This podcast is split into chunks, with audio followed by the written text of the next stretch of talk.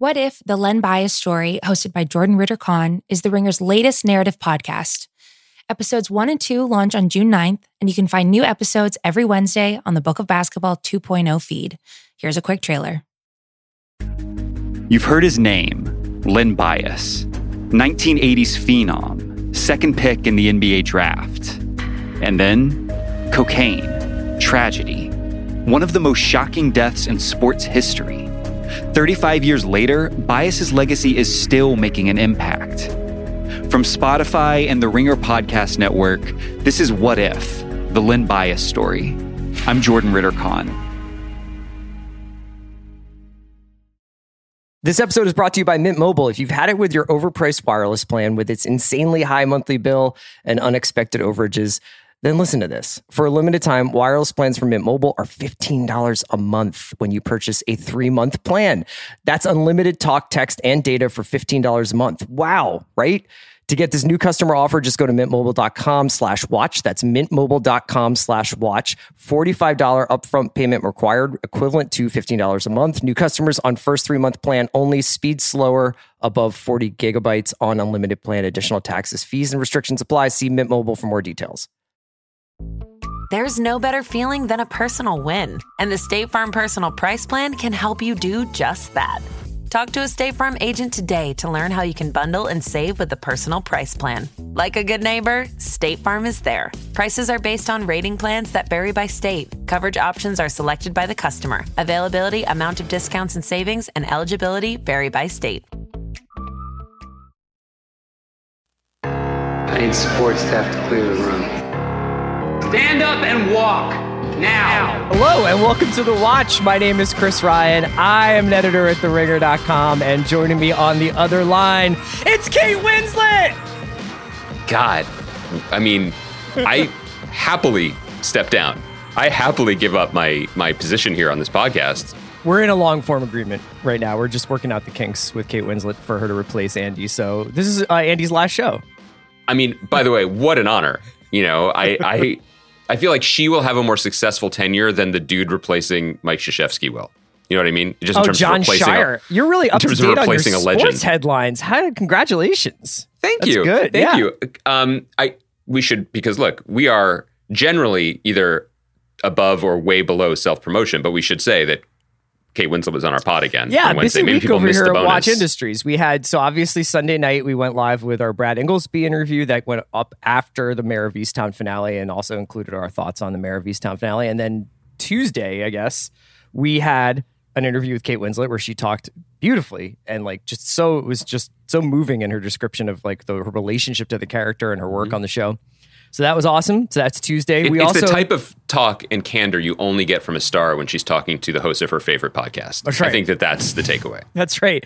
Uh, on Wednesday, Andy and I also recorded an interview with Eric Rochant, who is the creator, showrunner, writer of The Bureau, which we have been chronicling over the last couple of weeks. So we're going to get that last edition of our Bureau Deep Watch out uh, next week, probably. And that includes an hour long chat with Eric Rochant, which was really awesome. In fluent French, by the way. I was impressed with us. We just kind of locked in. It all came back to me. You know, I thought it, it basically crashed out of seventh grade French, but you know, yeah. all of a sudden. it was then, weird that Chris only responded and asked questions using quotes from Le Petit Prince. Um, but you know, it is a French treasure, so I think Eric was okay with it. Madame Bovary over here. That's good. That's good. Uh, and good then, now today is today. Uh, it's Thursday. This will go up Thursday night, uh, early Friday and we were talking about Top Chef and a couple other things. One of the couple other things I want to do, um, I just want to jump in here because I almost forgot to do it, uh, to mention it the other day. I, maybe Kate wouldn't have known because I think she's a more recent convert to our podcast. But some people may have seen there was a YouGov poll going around that people were having fun with on the internet that was basically like, the wild animals that men and women feel that they could take down if they needed to in the wild. And my main takeaway from this was humans are dumb, and I can't believe we've made it this far because humans cannot defeat animals. It's incredible that we've done this well, and I think it's mostly due to thumbs, not brains. So that's my takeaway. But I saw our friend, friend of the pod, um, who will hopefully come back on again to talk Top Chef with us, Mina Mina mm-hmm. Kimes was on one of her ESPN shows and talking about this and was basically like, I think maybe I could do a grizzly bear. And the other dude was like, yeah, grizzly bear. And I wanted to say, our producer, Kaya McMullen, has done this. She is not an abstract concept.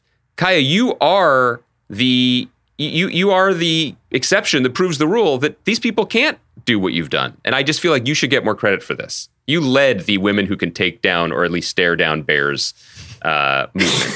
and congratulations. We're proud of you. Take your bow, Kaya. Um, thanks. I don't know if I want to take that much credit. And also, I'd like to make a point that grizzly bears are very different than like your brown bear because grizzly bears are really aggressive. Yeah. I would never come anywhere near a grizzly bear. I would just, if it had been a grizzly bear, I would have just given it my campsite. Kaya, I you know, Not that I can tell the difference, but not to not to open up the curtain too much, but Kaya Kaya's neighbors have construction going right now. So Yeah. when Kaya turns her mic on, it sounds like she is in T2 right after Judgment Day has happened. There's like sirens in the background and jackhammering. I also live like two blocks from a hospital, so you just a lot of a lot of noise. What's good is that because Kaya, you live closer to the coast, like I imagine the Skynet takeover will begin there and work its way towards us.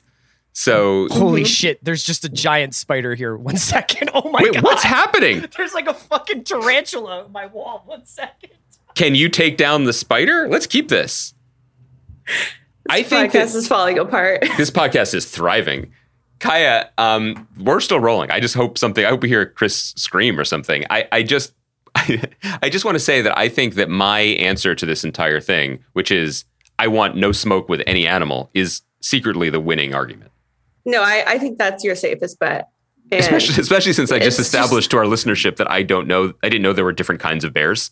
and also, I think the spider has taken over Chris's uh, hosting. Uh, the Watch Podcast, hosted by Kate Winslet and a giant spider. Okay. That Uh, was bold. Okay, so on next week's edition of Wild Kingdom Yeah. with Kaya and Kate, right. Because Um, I'll be dead from tarantula bites and Andy will be doing whatever he's doing.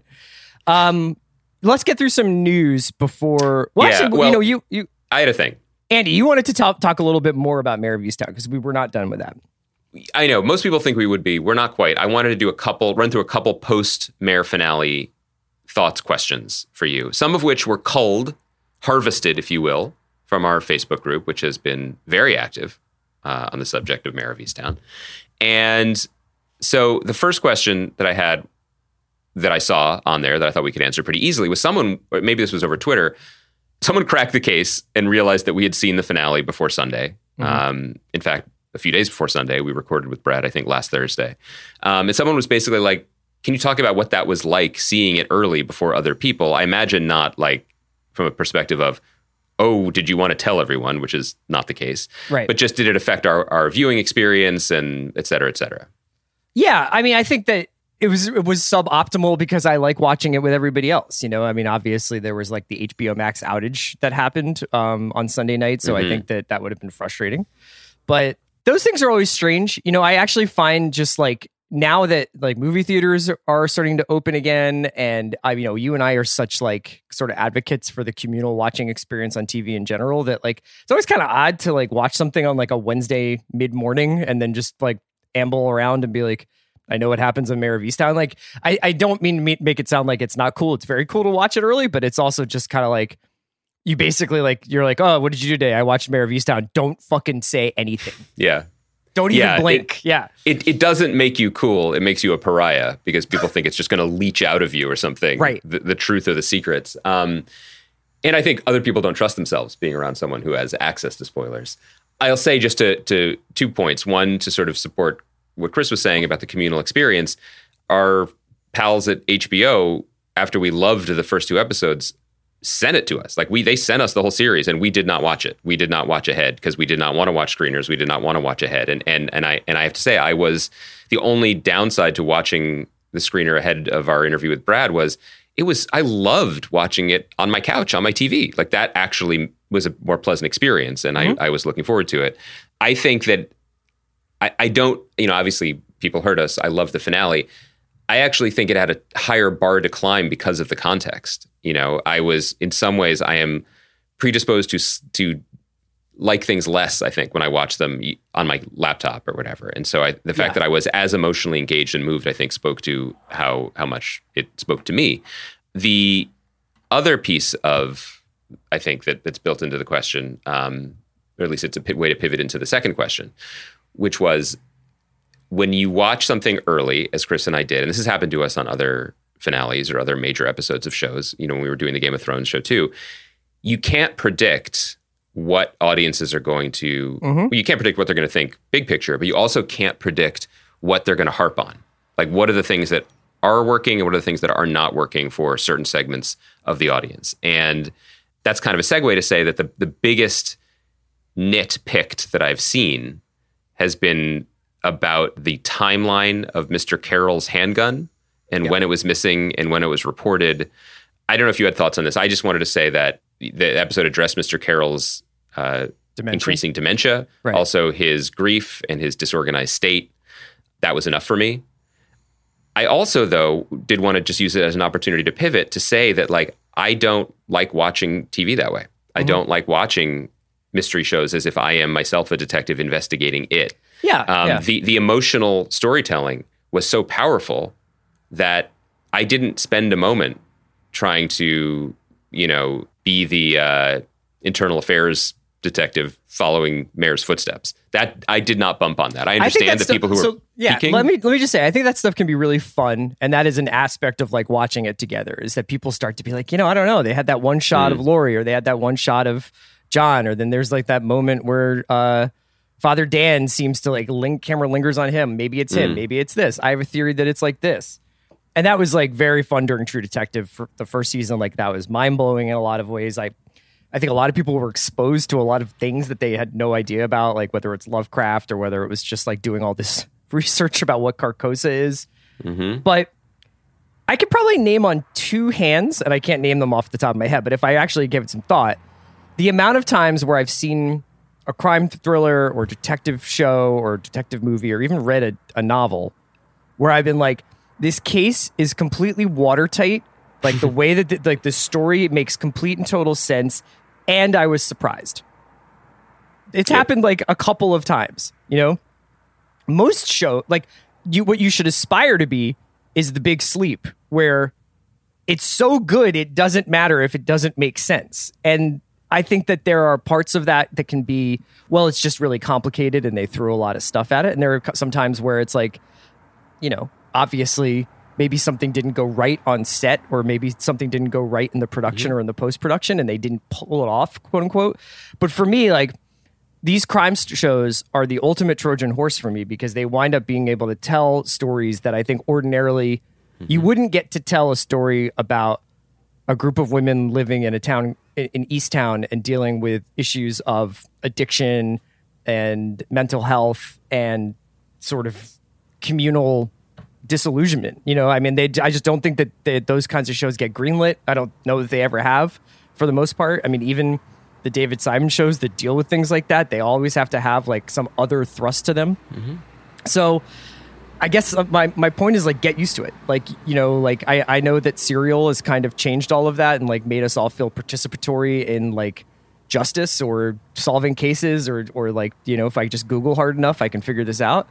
And I, I I do acknowledge how fun that can be at times, but I also just think that like you're kind of missing the point and very few of these stories actually strive for complete and total coherence and elegance.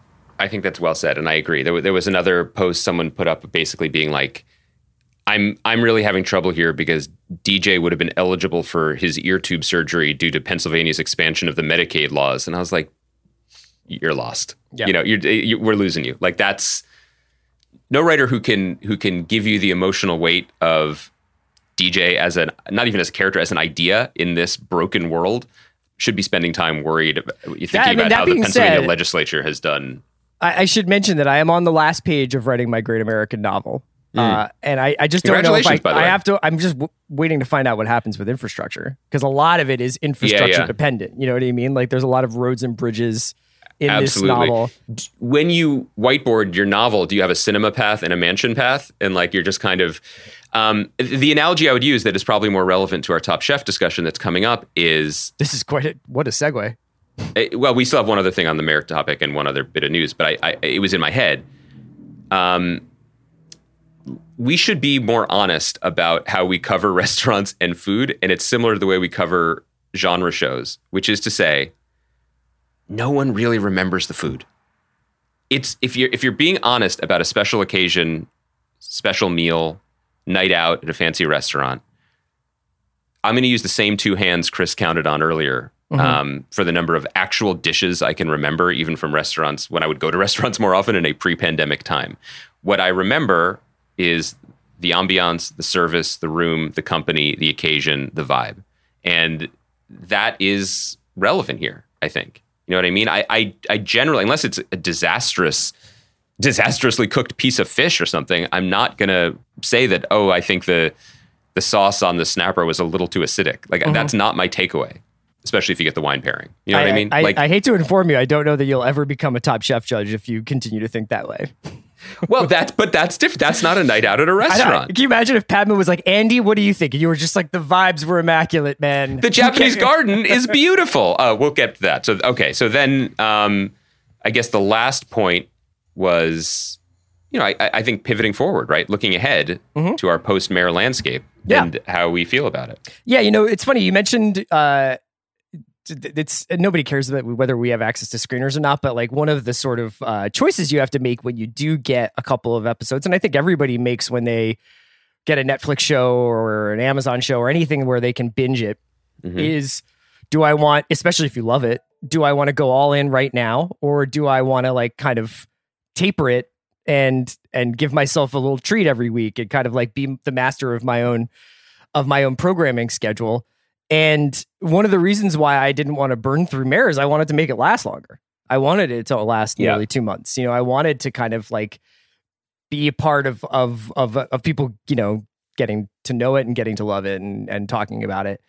So that's why I, I extended it, and I also extended it because I looked at the Metacritic TV release schedule, and I was like, oh, a little, little bit of a gap here, you know, a little bit of a gap. Now there's there's interesting shit coming out, but a little bit of a gap in that I think the reason why we also freaked out about Marrow is that we had our Sunday night story. You know, we had we had our like everybody kind of like, oh, I can't wait for Mare. It's almost time for Mare. Mare's over. Let's start chatting about Mare. Let's look and see what people said about Mare on Twitter. That's a, still like I still just get such a kick out of that. Right now, if you look at like what's coming out in the next couple of weeks, there's a couple of things I'm really interested in. Sweet Tooth is something that I think we'll probably talk about on Monday, Andy. That you Yeah, mentioned interesting. being really compelled. But can you give people a little bit of a background on that? I, I can't give you much. I know that um, Jeff Lemire, who's a really talented comic book writer and artist and influential the last few years, particularly with some of his um, creator-owned work, which Sweet Tooth is.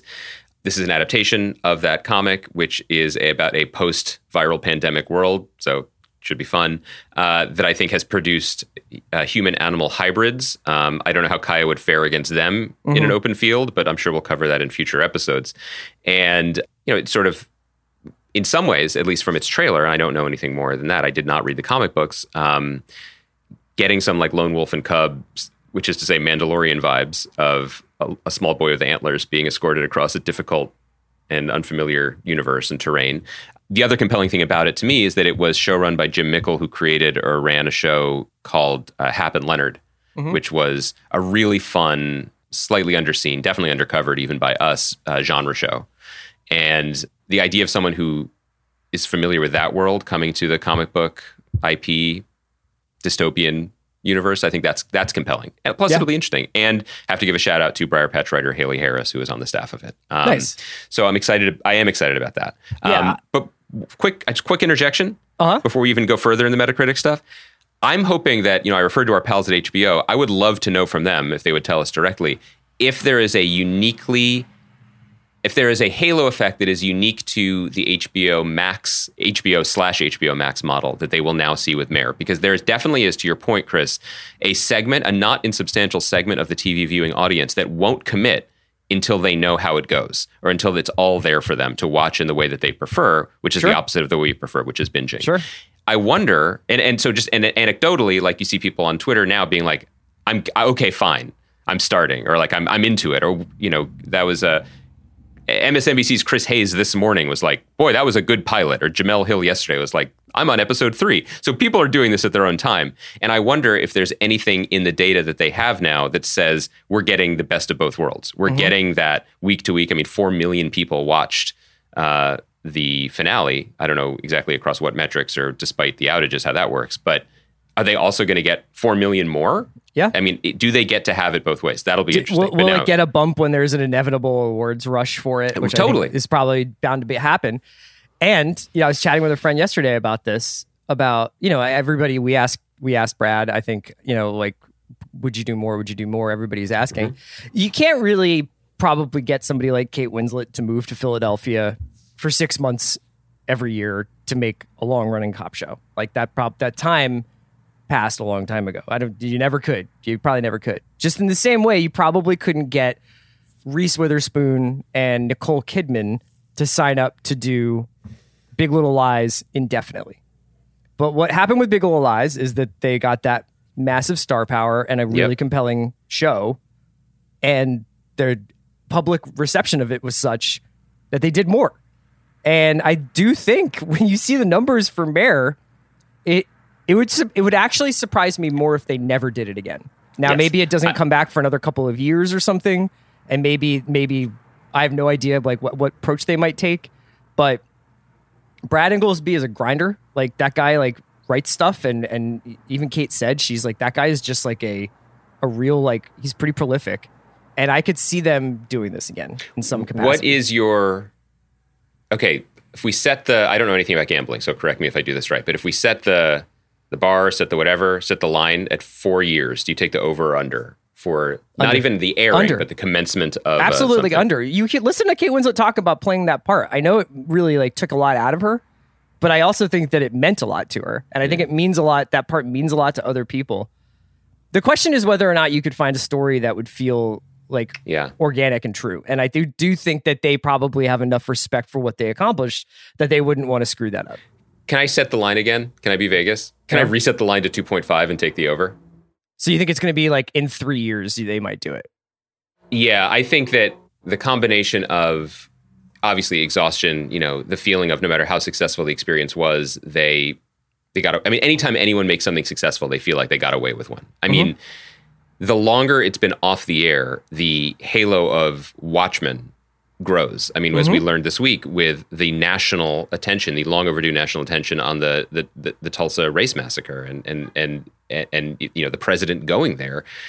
That's not to say that that's because of the show, but I do think the increased attention from the show helped move things in that direction. And all of that to say, Damon, who's listening to this and hopefully nodding, was losing his mind. He was basically close to a nervous breakdown because he thought he hadn't gotten it right. You know, and so any there's always that feeling if we got away with one, and I think that people want to like get as far away from the scene of the crime as possible for a while, even when it is just excellent like this was. Um, I also think that um, Brad was going to be very busy. He's going to be very in demand, and Sure. maybe there are other dream projects he has on the shelf that he wants to do and explore. And and Kate is always in demand, um, and rarely does things twice that aren't this podcast. You know, Right. so only things that really we're still, motivate we're still her. waiting on Titanic too. Uh, the other couple of things that I would mention uh, coming out soon: uh, Lacey's story or Lizzie's story. I, I sorry, I'm not familiar with the actual character's name, and I didn't read the Stephen King book, but uh, written by Stephen King himself, directed by Pablo Larraín, who directed Jackie, produced by J.J. Abrams. It's on Apple TV. It stars Julianne Moore and Clive Owen. Stephen King adaptation. It's a nice little package. Yeah, so that has gotten mixed reviews, but I'm curious about it because King wrote it, and because I'm curious to see how Larraín approaches that. And Julianne Moore and Clive Owen are good, great performers, so I'm, I want to check that out. And then the last thing I had on my list is like obviously Loki, which we'll we'll get into next week. Mm-hmm. Is Betty's coming back? Very excited about that. Yeah. I, I, for people who don't know or remember, Betty was one of the absolute joys and surprises of TV last year. It definitely lifted me up during those dark early days of the pandemic, as opposed to the dark middle days and dark late days. It is for people who don't know. It's it's sort of a loose evolution of uh, a, a film called Skate Kitchen and the Crystal Moselle made. Crystal came on the show last year to talk to me about Betty, and it's basically about young women in New York City skateboarding. And you think that sounds vague? It's actually a whole world and a whole vibe and a whole mood, and it's just delightful. and I'm so happy they were able to make another season of it, and uh, that's coming back soon. And I'll just keep banging the drum. It's six half-hour episodes. The 1st Mhm. season. It's streaming now, HBO Max. It, it's such a nice thing to have waiting for you at the end of the day if you haven't seen it. Really loved it, and I, you know that that does seem to me. I mean, I'm curious. We haven't seen the new episodes. I don't know what kind of. It's the kind of show that doesn't need to take a leap. Like it just keeps rolling. Um, so I don't know if that it's the kind of show that will merit week to week in terms of its dramatic serialization. But I'm so happy it'll be back in our lives, and we will talk about it after we check out the first few episodes. For sure. Uh, why don't we take a quick break and then we can get into Top Chef? This episode is brought to you by Mint Mobile. If you've had it with your overpriced wireless plan with its insanely high monthly bill and unexpected overages, then listen to this. For a limited time, wireless plans from Mint Mobile are $15 a month when you purchase a three month plan. That's unlimited talk, text, and data for $15 a month. Wow, right? To get this new customer offer, just go to mintmobile.com slash watch. That's mintmobile.com slash watch. $45 upfront payment required, equivalent to $15 a month. New customers on first three month plan only. Speed slower, above 40 gigabytes on unlimited plan. Additional taxes, fees, and restrictions apply. See Mint Mobile for more details. When you need mealtime inspiration, it's worth shopping Kroger, where you'll find over 30,000 mouthwatering choices that excite your inner foodie. And no matter what tasty choice you make, you'll enjoy our everyday low prices, plus extra ways to save, like digital coupons worth over $600 each week. You can also save up to $1 off per gallon at the pump with fuel points. More savings and more inspiring flavors make shopping Kroger worth it every time. Kroger, fresh for everyone. Fuel restrictions apply. All right, I'm back with the Tofurky kid. Uh, we're here to talk about Top Chef. Chris, Um, I'm the tofutti cutie. That No, we I- agreed on that. So I missed last week's episode. Obviously, you did it with Juliet. Thank you so much to Juliet for filling in. Uh, I missed last week's Top Chef chat. Um, so this was I'm back at it. Uh, we had Can we just jump in and say we're recording this early, Uh-huh. screeners again. We have not watched Last Chance Kitchen, which seems like a doozy. So our whole conversation not going to touch on Last Chance Kitchen. yes, that's true. Okay. And I, you know, uh, it's uh, it's tough because LCK is like, you know, becoming like a really important component to this show. Absolutely. I'm kind of surprised that they don't just like say, "Stay tuned for Last Chance Kitchen" next. Like, I know that it, it does digital stuff, but you basically like this season, especially, I'm like, these have been like pretty significant chefs in the competition. I, I Yeah. kind of think that people would want to see, be able to get as much access to it as possible. But I guess if you love Top Chef, you just watch Last Chance Kitchen. What am I talking about? Anyway, so this uh, episode, you know, I think it, like just generally speaking, I just thought I would mention the lack of Portland in the show is it's too bad. You know what I mean? Like I, I, I know that I don't want to harp on it or anything like that, but uh, I, and I'm not sure when they are shooting at this point in the season, like what time of year they're shooting. But you know, they're doing outdoor competitions. It's beautiful.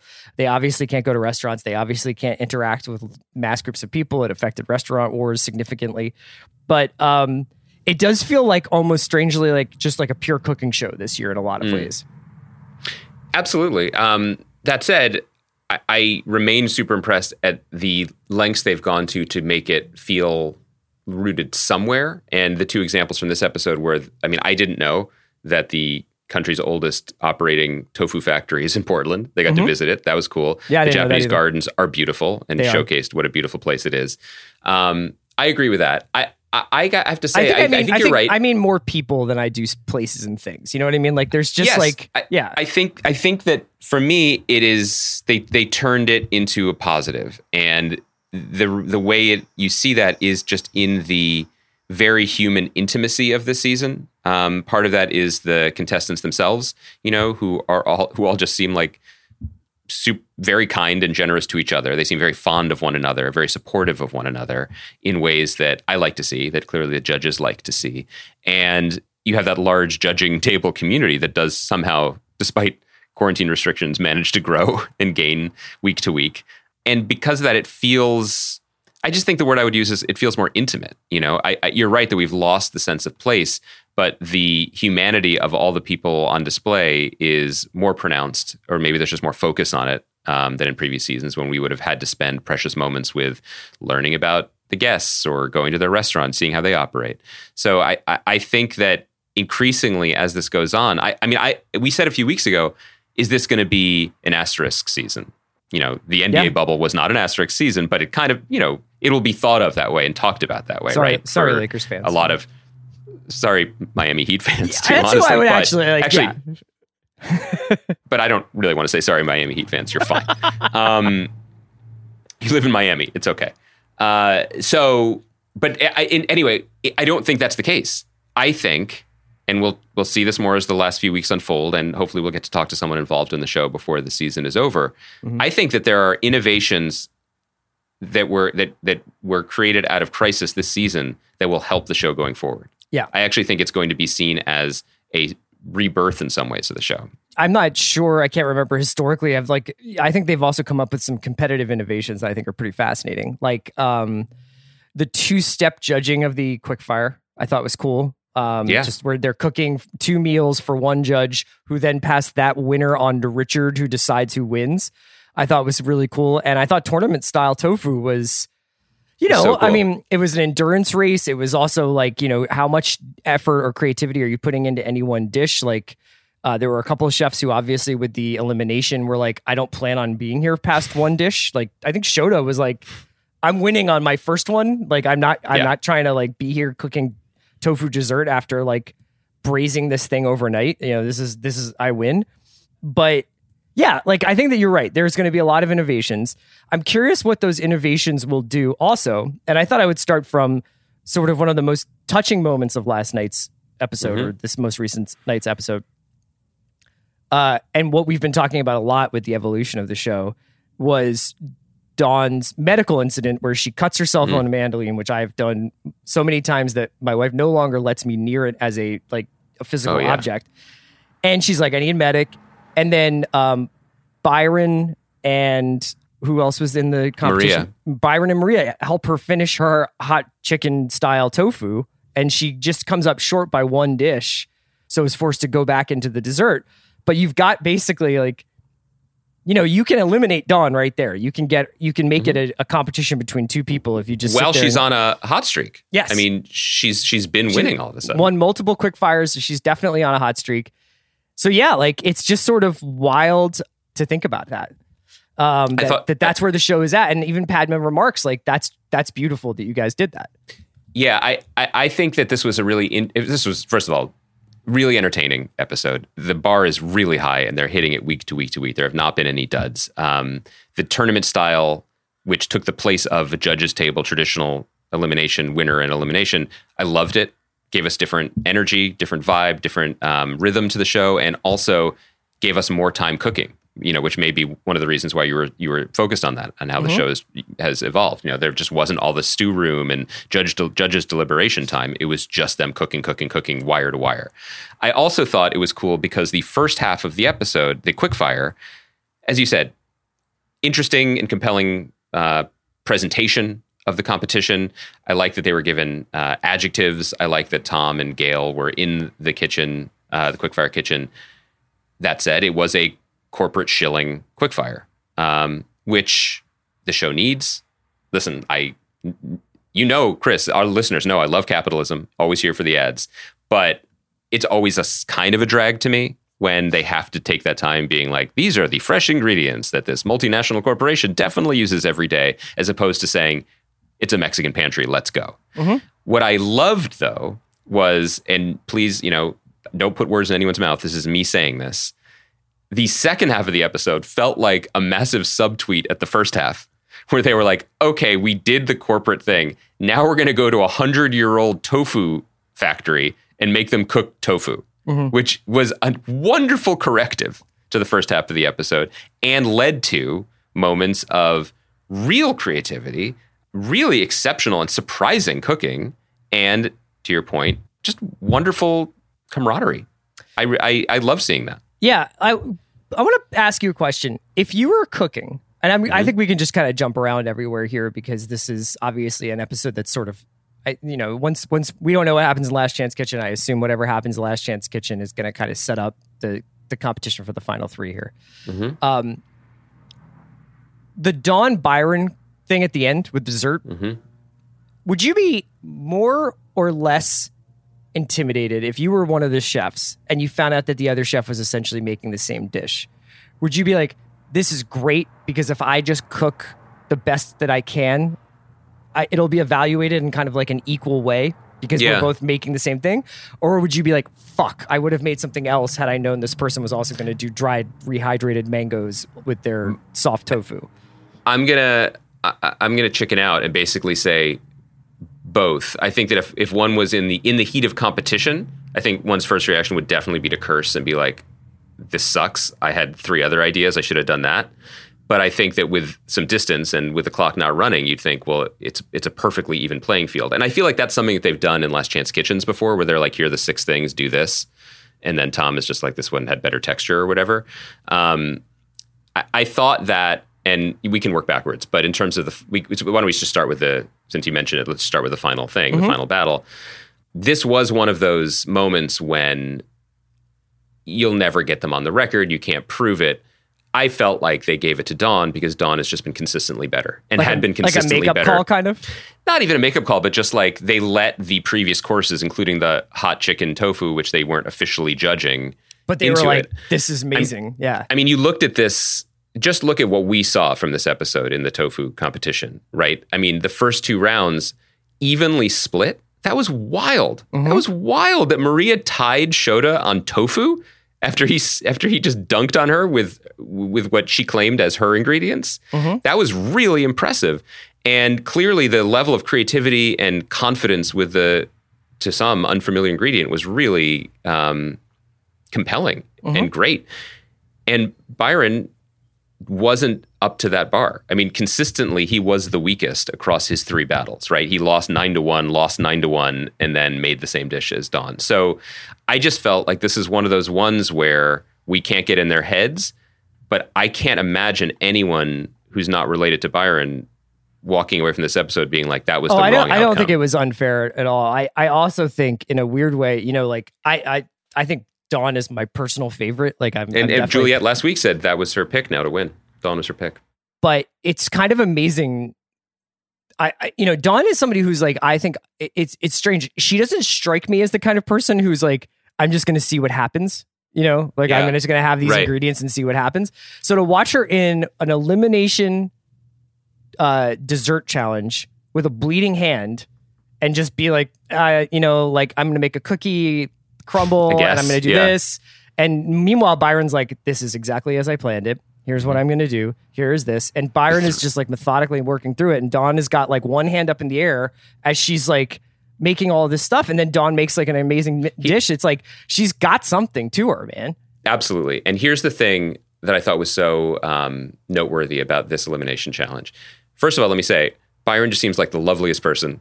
I wish him nothing but success in, in Last Chance Kitchen and beyond. Like he he was wonderful, not just like as a human being and the emotion that he brought, but a good teammate and competitor, and was so gracious at the end, and clearly can cook his ass off. Mm-hmm. However, this was a really radical challenge for this late in the competition because, as many of these people say, other than Shota, none of them cook tofu on the reg. No. And this would have Maria hilariously was like, I don't ever want to taste koto food. Y- right. If you had done this challenge in any of the first 10 seasons, I don't even know if you would have gotten something palatable. Mm-hmm. Byron would have done probably this well, if not better, in previous seasons because of his classical training and his the way his mind works in the kitchen, as we've seen, is how can I filter this through the prism that I learned in the kitchens of many fine restaurants, including, I believe, 11 Madison Park in New York City, which, you know, now that he's left has gone vegan. So maybe he would have had to do better with tofu. So he was doing classed up haute cuisine tofu preparations to the best of his ability. The rest of the chefs, whether because they work from a place of inspired creativity like Dawn, or as we learned, Dawn also has Japanese uh, culinary background because she worked at Uchi and Uchiko, the beloved restaurants in Texas, Yep. which I, I don't think had been mentioned before. The rest of them work from a place of either cultural heritage, in, certainly with Shota, you know, Sure. was correctly confident that he could manage tofu because it's a central ingredient to Japanese cooking, or from a place of you know, like like the cultural warm hug theory of dining, where Maria was like, "I'm going to bend this ingredient with my ingredients, and Yeah. it's just going to fold into itself because it'll be homey and it'll be what I do." And they wouldn't have done a challenge like this years ago. I love that they did it, And as someone who cooks tofu a lot, it was cool. Yeah. It was actually exciting to see them not be like, I guess I'll just make a tasteless slab on a plate and maybe make a meat sauce next to it that they'll dip it in. Like they cooked it. What's your favorite tofu preparation? I've become fairly adept at a flavorful tofu stir fry hmm. because tofu is very popular with my children who are not vegetarian but just really like it. Yeah. So yeah, marinating it kind of like what a lot of people did and then sort of hard sauteing it so you get like a nice crust on it. Yeah. But I also like to use it in in like donabe dishes like Japanese soups or stews where it's not really flavor, it's just texturally part of it. We marinate it and then sprinkle some cornstarch on it and bake it Oh, nice. to yeah, give you it so like a little, crust. a, a crust. Yeah, and then we throw it in rice bowls and stuff. Uh, yeah, but, uh, but now I, I, don't you want to make Nashville hot tofu?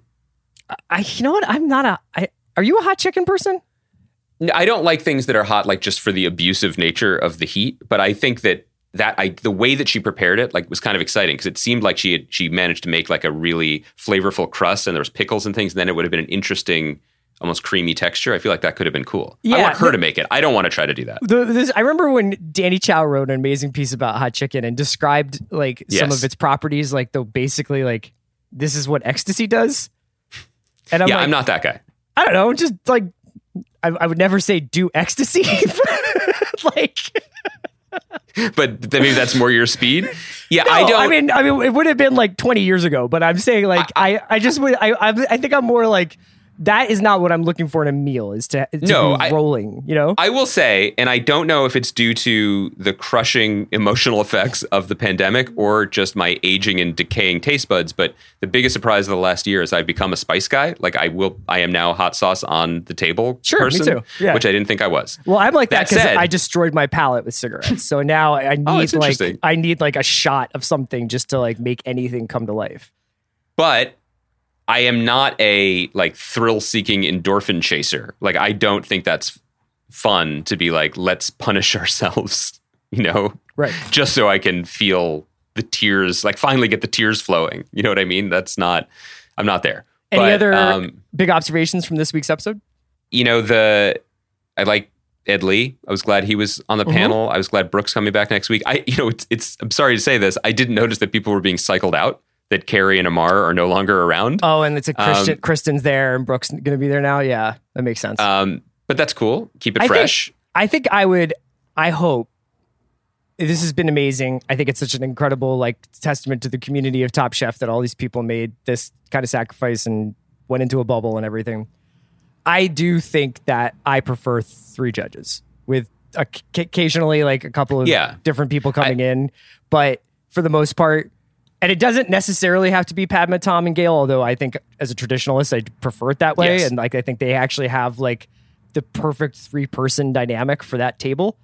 But there's like too much like constitutional Congress stuff going on. Like even last night, and them like being Yeah. like, "Stand over here if you like this tofu." How It's about Kwame? like- Kwame was like, "We got to take this to the dojo." yeah, and I was just like, Incredible. that's that's actually like it's kind of good TV, but I also feel like there's a purity and a like kind of. I think that the original conception of like how you judge that dish with three people makes sense. Yeah. You know, like two and a tiebreaker. It's just it's just No, that that's that's more pure. I agree. I I I will, and I'll I'll probably do this with a with a more full throated endorsement near the end of the season or after we see how this shakes out. But I will continue to advocate for something that I think I first started talking about in a Grantland piece in the season when Emeril was the fourth judge, mm-hmm. which was I think that they should have mentors. I think that they should have people who are with them the whole season who are available to give advice or set up challenges or tour them through the neighborhoods like Kwame and Gregory did.